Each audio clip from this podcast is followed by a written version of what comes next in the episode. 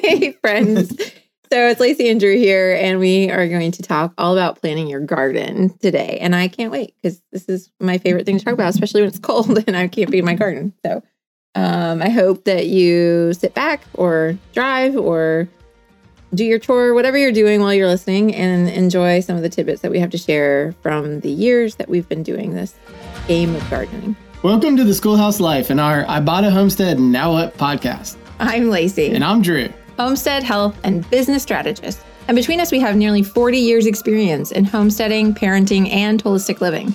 We love helping people live more sufficient, deeply rooted, and satisfyingly connected lives. Two to three times per month, we post a new podcast on Wednesdays that will inspire, ease, and answer questions about this lifestyle you may not even know to ask.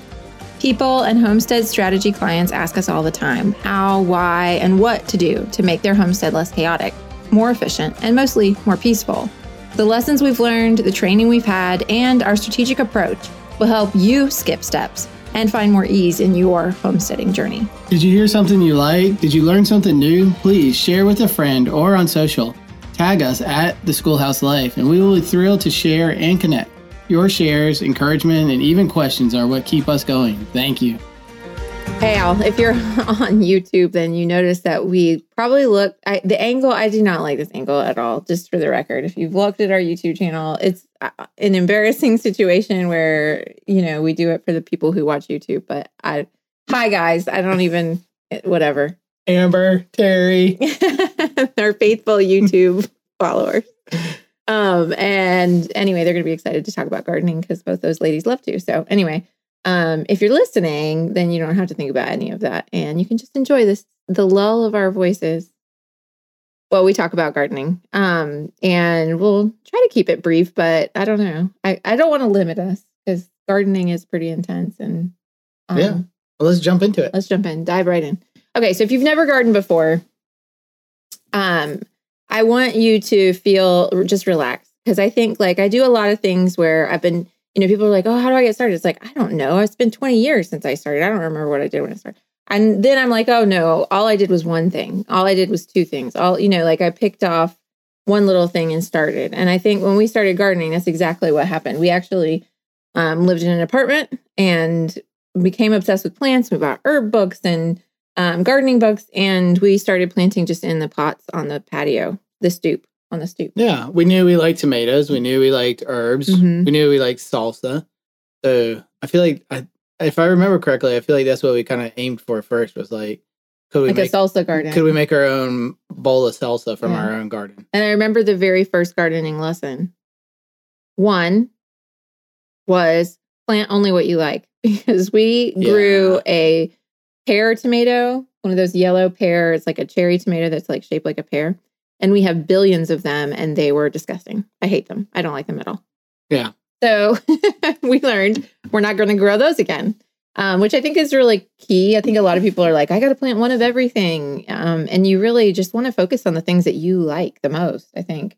Um, don't don't grow stuff for the sake of growing it grow it for the sake of using it and then you'll you know from year to year. Then you have this potential too to save seeds and keep going down the line and continue to have the same things and know what you like better. And anyway, but yeah, turns out we don't like pear tomatoes. If you do, then grow some because they grow prolifically.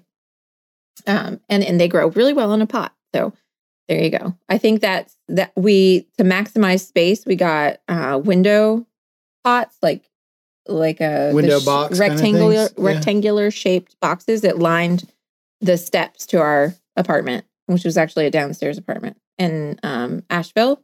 And, you know, it was our first year of growing. And then I happened to get pregnant that year. And then we moved to Greensboro area. And our first place that we lived there was a uh, townhome. So we had like a, I don't know, 12 or 15 by 15 back 10, patio. 10 by 10. It had to be bigger than no, that. I remember. 10 really? by 10. 10 by 10. Yeah. Okay, so on that back stoop, we we got all the pots that we could get our hands on and fit in fit there, and then we grew in that situation. And one of the lessons we got there was to grow vertical because obviously we didn't mm. have much space. So we little you literally put little the whole ten by ten pad was concrete. Mm-hmm. So we put like little window boxes all along the fence and grew. Oh, with up. lines up yeah. on nails. We hammered into because it had a wooden fence. a wooden yeah privacy fence all the way around so we just put nails in that and grew up um, and this is when we were really learning about okay where's the sun hitting the best and and the cool thing about this is we were renting um, and we had this baby and and then we're like you know let's buy something and so we started shopping around for houses um, on a very limited budget so we had very limited options but we knew that we wanted a backyard garden. So all the properties we looked at, there were a few that we looked at that didn't, but there were several that we looked at that that had a backyard fenced in and there was sun.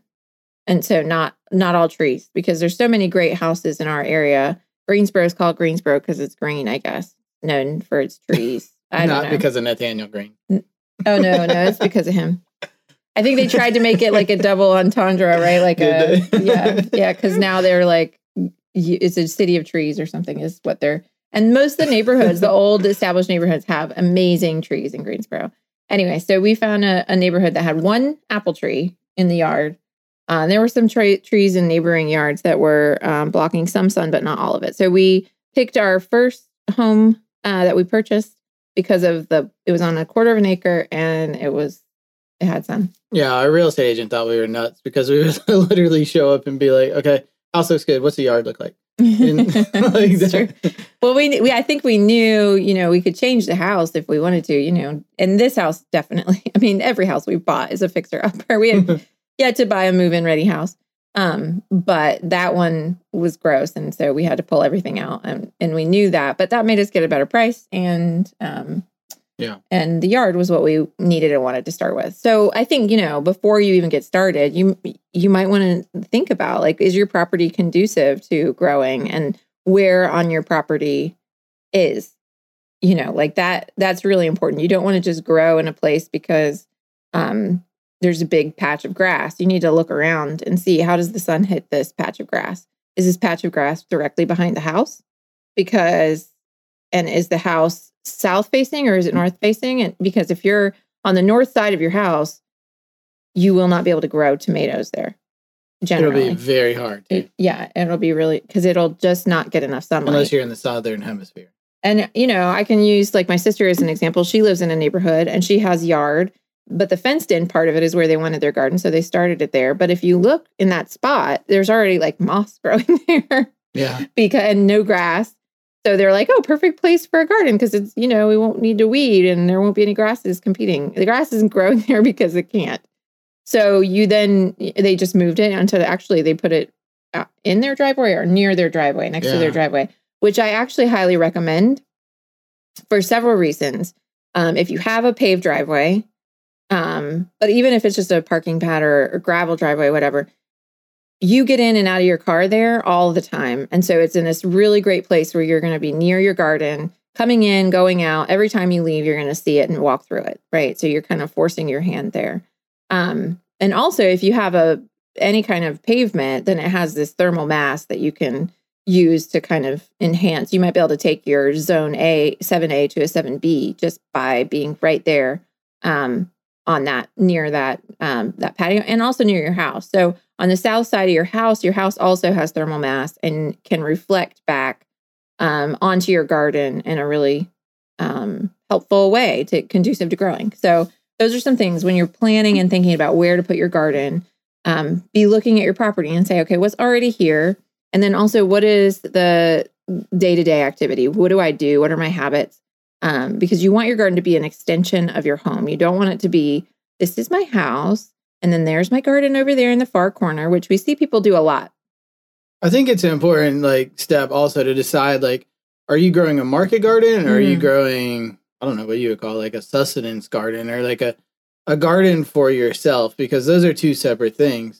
if you're going to be using machinery and tillers and harvesters and all of those things, then you know you're looking at like a few acres of garden that needs to be set up in a completely different way. If this is your first year, you should not be doing that. no. There should be no tillers involved, honestly. Well, I mean, if you're, yeah, I mean, but I think there's a, a differentiation that needs to Mm-hmm. be made between market gardening as a business and growing a garden on the homestead. One, I think too, you know, a lot of times people talk to us and they're like, okay, I bought a tiller. Where do I use it? And it's like, okay, slow, slow, slow, slow, slow, slow.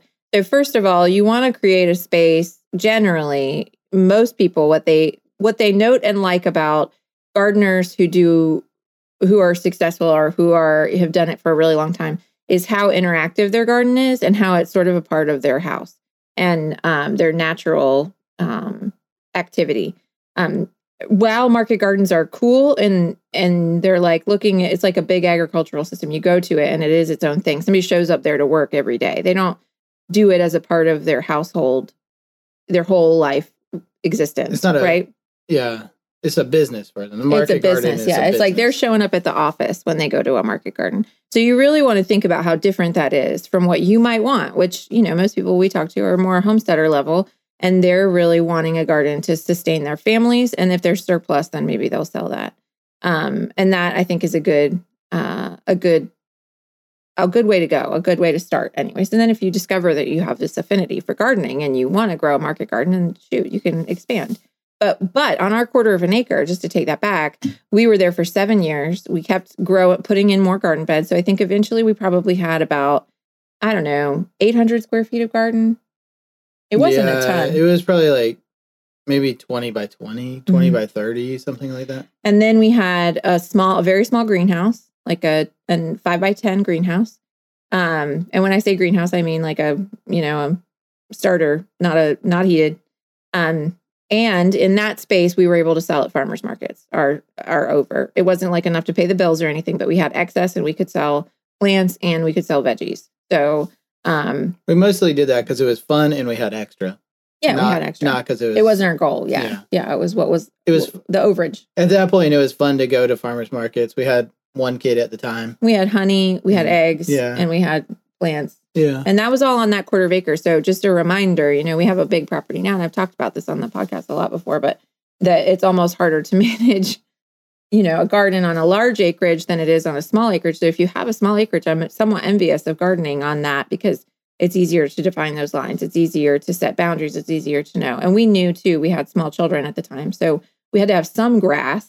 We didn't want to take over the whole space with gardens because we wanted to have room for them to ride their little bikes around and have a swing set and all of those things too. So, um, you know, keep in mind the livability of your your space. I think it would be a good practice, like when you're starting out this first year gardening, map out where your garden's going to go. You know, pick that south side, pick it right up against the house, Mm. and then whatever size you decide, cut it in half, and that's what you can do Mm. this year, and really restrict yourself that way. And what that's going to do is um, cause you to grow very intensively Mhm. and to make harder decisions on a on a smaller scale than having a massive garden where you've spread out all over the place and now you're fighting weed pressure pest pressure um, Mhm. and your design's not as strong so no cheat no cheating no doubling so that you come back down to your half but you know um, i think it, and then the other thing that i think is really important is if you're gardening with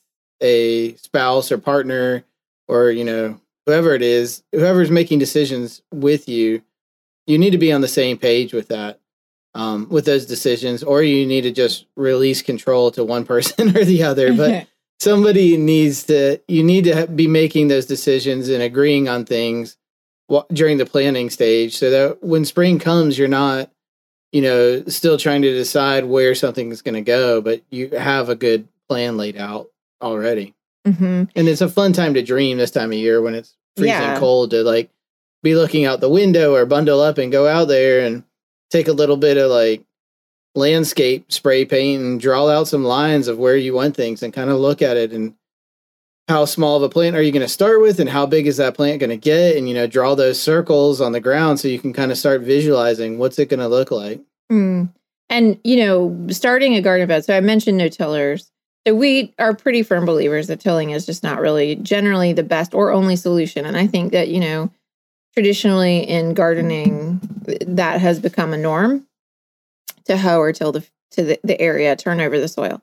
And while there's you know, I almost said there's nothing wrong. There is kind of something wrong with that because you release this fertility. What we'll see is a lot of times people in their first year of gardening will have tremendous success because they're immediately using up that initial thing that they've turned over in the soil, all that fertility that's just below the surface. Um, but then it rains and it erodes and it washes away. And the next year it's not as successful. And more pests come in. And then it just kind of progressively gets less and less fertile and less and less productive. Um, so the best real scenario that you can do is um, to sort of layer, and, the, and they call it, I think, the lasagna method. And and one of the best things you can do is to right now, at this time of year, when it's cold and dark and rainy, uh, or snowy even, is to get some cardboard and layer that onto the area that you want to have as your garden bed. Now, whether you intend to create a raised bed or not, this is still a really good practice. That that um, layer of cardboard, which is really by all and for all intents and purposes is mulch. You're mulching that space. Um, and you're also creating this really diverse ecosystem underneath the cardboard. As soon as you've done this you know within a week you'll probably start to see activity of worms and other kinds of critters that are coming in to decay that um, that that mulch layer and create fertility right there at the surface and it also will kill the grass there because you're going to suffocate it out. So any weeds or any um, thing that is growing right there can germinate because it'll get warmer and under that cardboard, and then it will die because it doesn't have um, oxygen and, and sun. Um, so that is a really great way to build that first garden bed to just map it out, even like Drew said, mark it out with the paint, and then lay that cardboard out on, right on top of it. Um, Another great tool that we use frequently is uh, tarping. Um, we'll get we use our giant silage tarp, which I don't even know how how big is that thing. It's a hundred by fifty.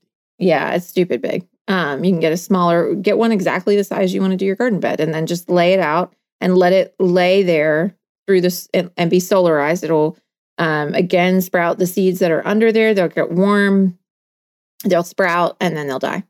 Um, it's ideal, like with the silage tarp, I feel like you really almost want to leave it in the spot for like a year, though. Like, I don't think that's necessary. I think what the main goal of it is to really trick those those seeds that are under there to germinate to germinate, and then one of the things I noticed recently is I had to actually put out some poppy seeds already because you're supposed to, you really should put those out in the fall. Um, so I put those out right in front of an area where there was this, this silage tarp, and then Drew took the silage tarp, tarp and I noticed that where I had sprinkled some of the poppy seeds, the tarp had gone over some of that area and some a lot of those seeds had sprouted. And of course, then you move a silage tarp and those poppies were all dead. so it was yeah. like this hack of like, let's get them to sprout, move the silage tarp, and then all of that stuff cannot survive. I know in the summer what I like mm-hmm. to do is lay out the silage tarp, mm-hmm.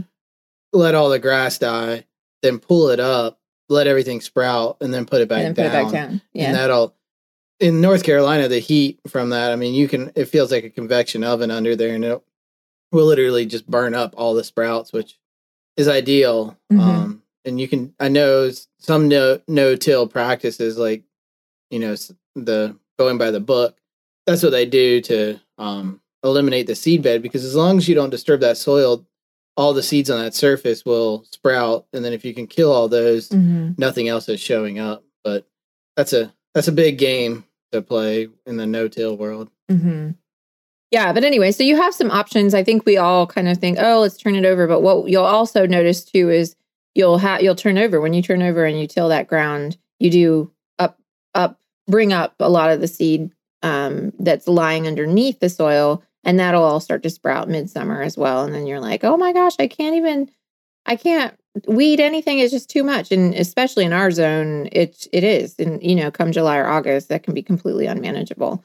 Um, so this what i love about the cardboard method is so i've done this several times and if i do it right and at the right time it's a very successful way to create a bed that while it doesn't have a ton of fertility it's really easy to get a hole in the ground through the mulch layer usually i put on top and then through the cardboard layer and then into that soil underneath. And usually we'll plug in some kind of a um, a fertilizer, fertilized soil, and then plant in that and grow from there. And we had a lot of success doing this uh, with sweet potatoes last year. Yeah, I think the realization came was I, I've seen we've tried different methods on this, but the realization came that the layer of the grass or the weeds that's growing in the soil mm-hmm is the layer where the soil is still alive. That's where the grass was just photosynthesizing and feeding that soil. So if we built on top of it with the mulch, but didn't make it down to that soil level, we weren't essentially like tapping into or accessing that fertility, the alive soil. And we were waiting for the plants then to kind of create their own photosynthetic synthetic activity Mm. in the new soil that we planted above that soil, of that like above the cardboard.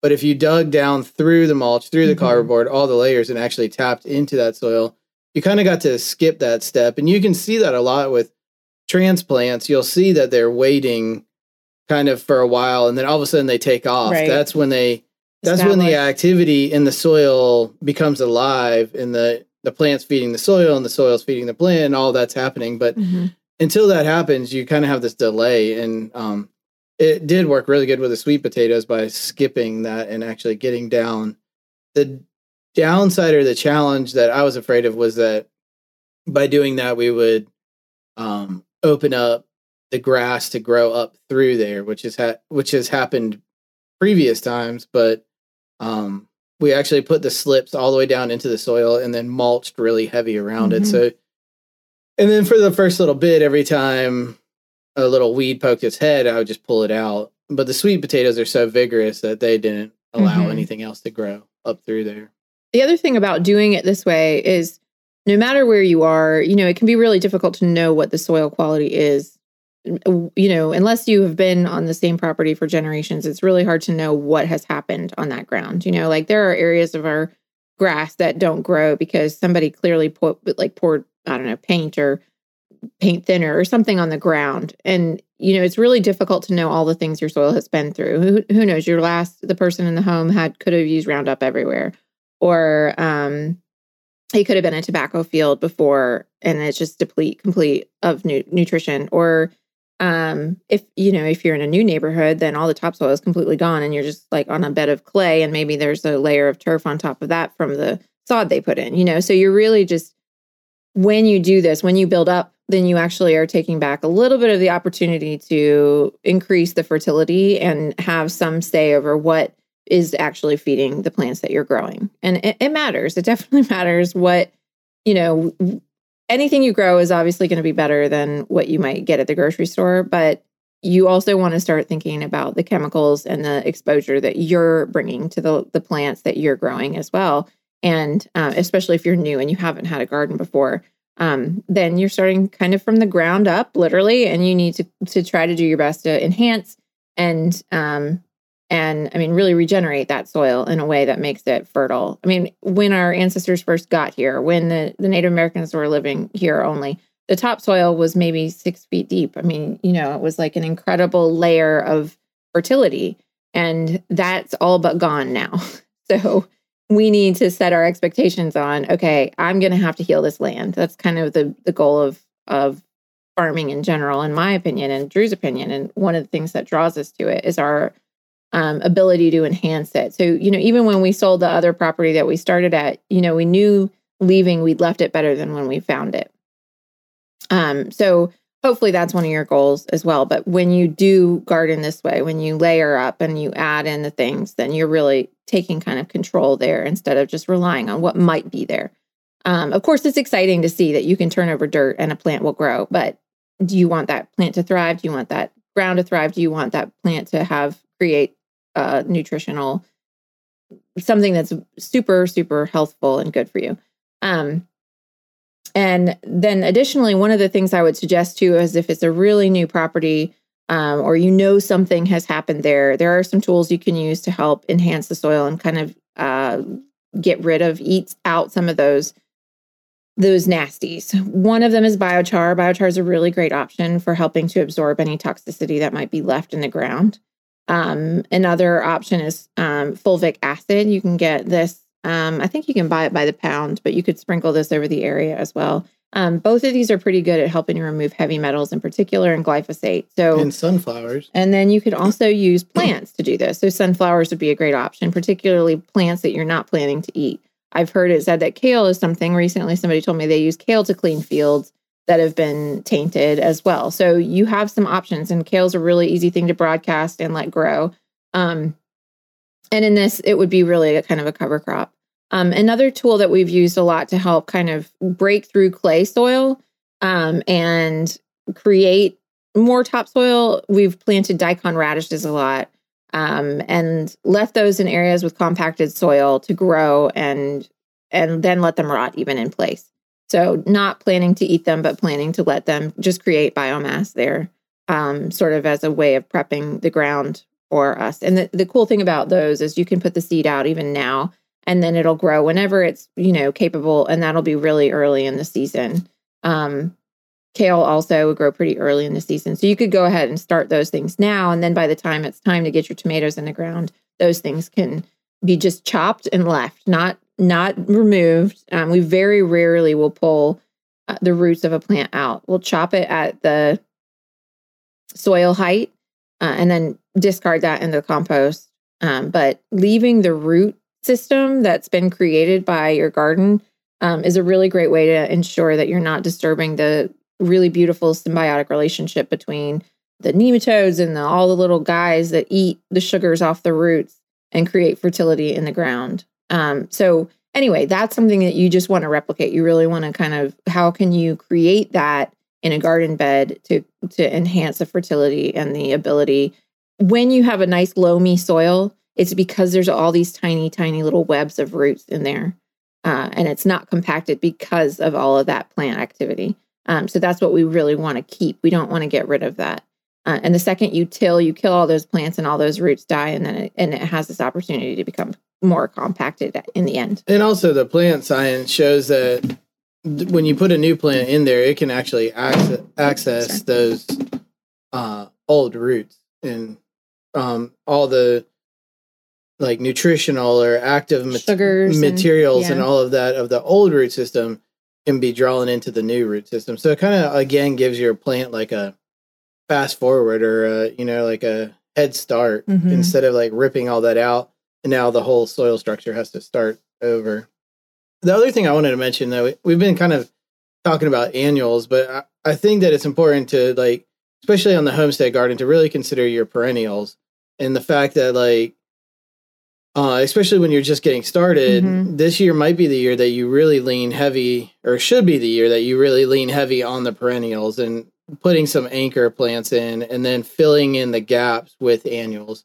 So, you know, depending on what your budget is, kind of think about where you want perennials, then um, almost like in a circle around them, mm-hmm. start thinking about, go back and listen to our podcast about guilds. It explains it in more detail, but, you know, start thinking about, you know, how can you have these perennials getting established while you're also working on your annual garden at the same mm-hmm. time. Yeah, we had a whole series of permaculture planning. Um, and I think there's five four or five episodes. Uh, it was last year, or the year before, I'm not sure, but it was, a, I think, a really more in depth overview of how to map out your property in terms of um, where the best kinds of placement is and how to make it the most, um, I don't know, user friendly. You know, really personalizing it and making it unique to your specific needs. Um, but and then let's move on to just talking in brief about plant starting. Uh, so Drew mentioned perennials, I think one of the things that I would encourage newbies to do, especially perennials, of course, to start, they can be pretty expensive. Start small, buy the smallest perennials you can and keep them in pots until you really know where they're going to go. You're just going to have to really nurture them in those pots. You know, you have to water them and you have to make sure they're taken care of. But you can keep, you know, a tree or a blueberry in a pot for several seasons uh, until you really know where you want that to go. And you can even you can even move the pot so that you get a better feel for where you want it to be within the context of your your garden map. Um, so you know, if you're feeling like, oh, I can't really commit to that, then just plan to have these perennials in your sm- starting small in a more affordable way. You know, a smaller one gallon blueberry is way less expensive than a five gallon blueberry. Uh, the same is true of trees. You can get a lot of Arbor Day plants for very inexpensive, um, and you'll get like a stick and you stick that in your pot and let that grow until it's substantial enough to put it in the ground. But there's a lot of ways to cut costs that way and go ahead and start building that. Um, what do we, I don't know, like a food forest situation um, before you even know right where you want it to go. But if you're into plants, then I, and growing a garden, one of the most satisfying ways to do that, as we've said a lot on the podcast, is to have it growing without a lot of input every year. That those non-annuals are something I would definitely encourage you to focus on. Um, and there's ways to do ways to do that, even if you're in an apartment or you know a condo or whatever. I think we started our prickly pear. It did get stolen, though, but when we were in an apartment. Um, so I mean, there's a lot of things that you can do in a pot on the patio. Well, and you can do guilds even in a pot. I Mhm. mean, there's yeah. It's, Oh yeah, an herb guild. Yeah, Yeah. herb guild or like a fruit tree guild. fruit like if you did a yeah. citrus. Yeah, It- yeah. that's true. I would I would encourage you. I think like the point of this is for one, get started. Mm-hmm. Two, plan it. Three, keep it really small Mm-hmm. and keep it really close to your house. And like Really close to your house. really close. Like when you take a step out your back door, you should be in your garden. I think start small is like it's really difficult. Co- okay, so start talking about seed starting.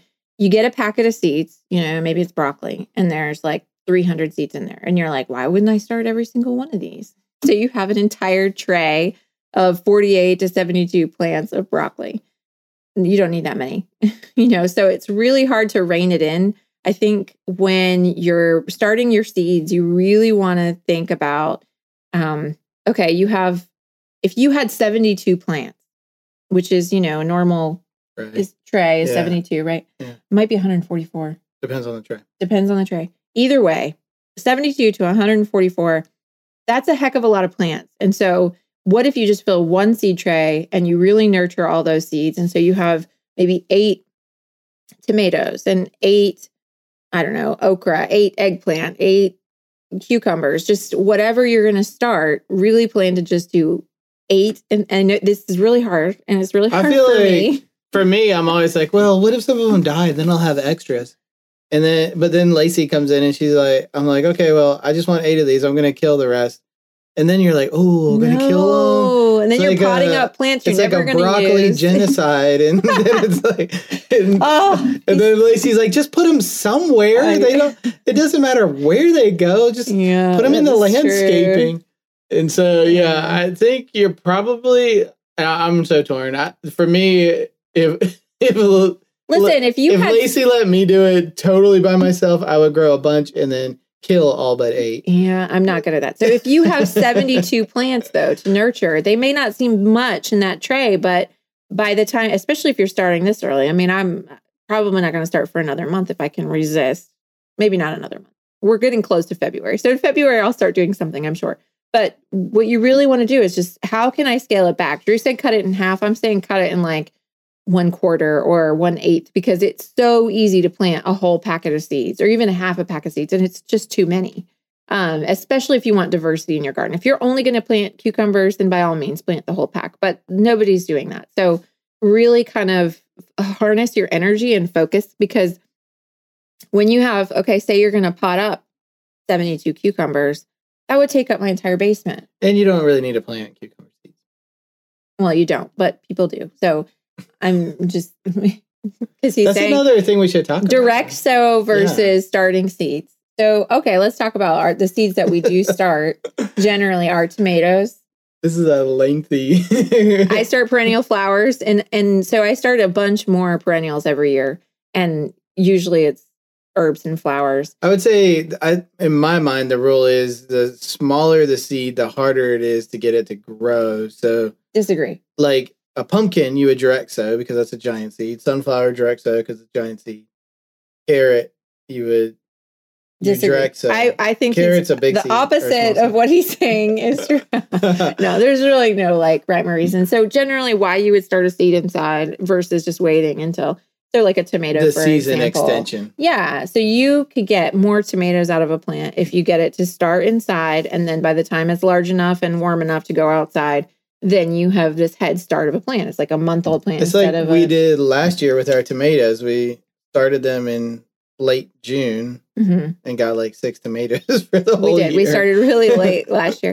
But what I will say though is that when we we I very rarely intentionally direct sow tomatoes. It's not something I do. But they do self sow. And so a lot of times the best tomatoes we have in the garden are the ones that volunteer. Yeah. And they decided, you know, where to grow, when to grow, and they do a really good job of producing. So I think, you know, sometimes we want to have more control over the situation, and that's why you would start seeds um, indoors. If you have a greenhouse outside, you know, we have a high tunnel, so we will use that a lot with our seed starting, and it can be a great tool. One of my favorite hacks or tricks, I will say, that um, you can try. Well, first of all, we put a garden window in when we did a renovation on our house. So that I use m- mostly with a light because another thing that the seeds need is an extension extended period of light. So when it's dark, the seeds know they're like it's not enough light. I'm not going to sprout. It's not enough light. I'm not going to sprout. And they need warm soil.